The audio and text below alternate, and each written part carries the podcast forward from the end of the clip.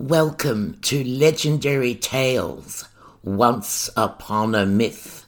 Join me, Susanna, as I unravel the majestic worlds of fairy tale, folklore, and mythology, transporting you to ancient times and enchanting realms.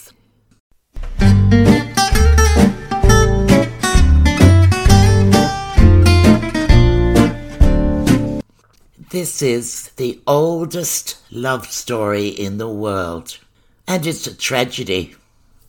We still tell this story. It's a familiar tale to all of us, although we may not instantly recognize the names of those ancient lovers. But you know this story. It's the story of young lovers whose union is thwarted by their opposing parents, and whose lives end in double suicide based on a tragic misunderstanding.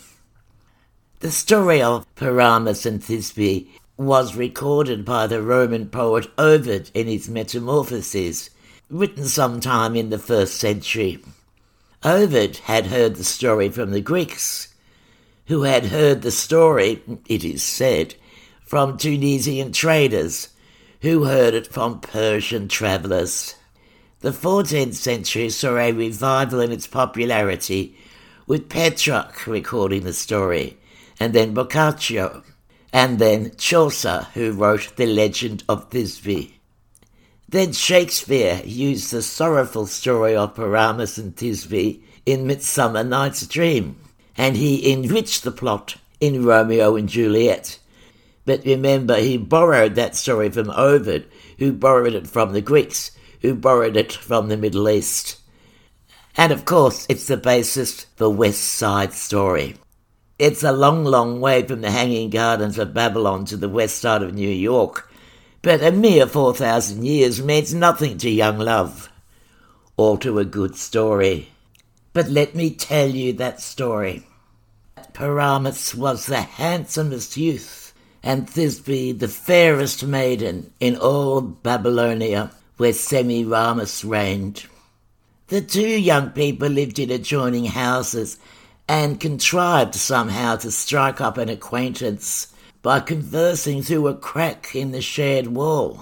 Friendship flourished and blossomed into love as the young couple shared their hopes and dreams with nightly whisperings through the faulty mortar. Their parents were enemies, but this meant nothing to Pyramus and Thisbe, and their sweet conversations through the crack in the wall began to grow desperate.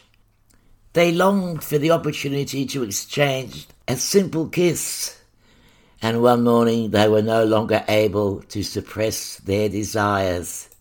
A meeting point and a time was established.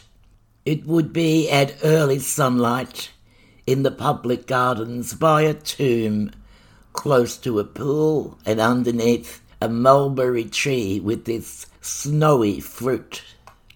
Both waited eagerly for the next day so they could finally see each other face to face. Never had their young hearts beaten with such fervour. Thisbe reached the trysting place first, and entwining her veil around the mulberry, she sat by the small pool and dreamed of Pyramus. All at once a lioness appeared, thirsty from a hunt, her jaws bloody from a fresh kill. Thisbe prudently ran off, and left the lioness to rip the veil and tear it with her teeth, smearing blood on the delicate fabric. All this before slaking her thirst in the water. When Pyramus made his way from the city to meet his love, he found the veil and the footprints of the lioness. With wails of grief, he called for the young woman he believed to be carried off by the lion. Unable to bear the prospect of life without his love, Pyramus plunged his sword into his breast. His blood ran amongst the grasses and the roots of the mulberry tree, staining the white fruit into a deep red hue. After allowing the lioness time to drink at the pool, Thisbe returned to the tree, only to find her lover gone forever from this world. his lifeless hand still gripping her torn and bloody veil. She wailed and lamented louder than had the young man before her, and then she took his sword into her own hands. With a last cry, she plunged the weapon into her breast and fell to the ground beside him. Ah. Stricken by this useless tragedy, the gods themselves sobbed. To show their sorrow, they turned the mulberry tree into the symbol of the love between the two doomed young people. And now, every year, when the fruit of the mulberry is ripe, it turns a deep red to commemorate the blood and the devotion of those two young lovers.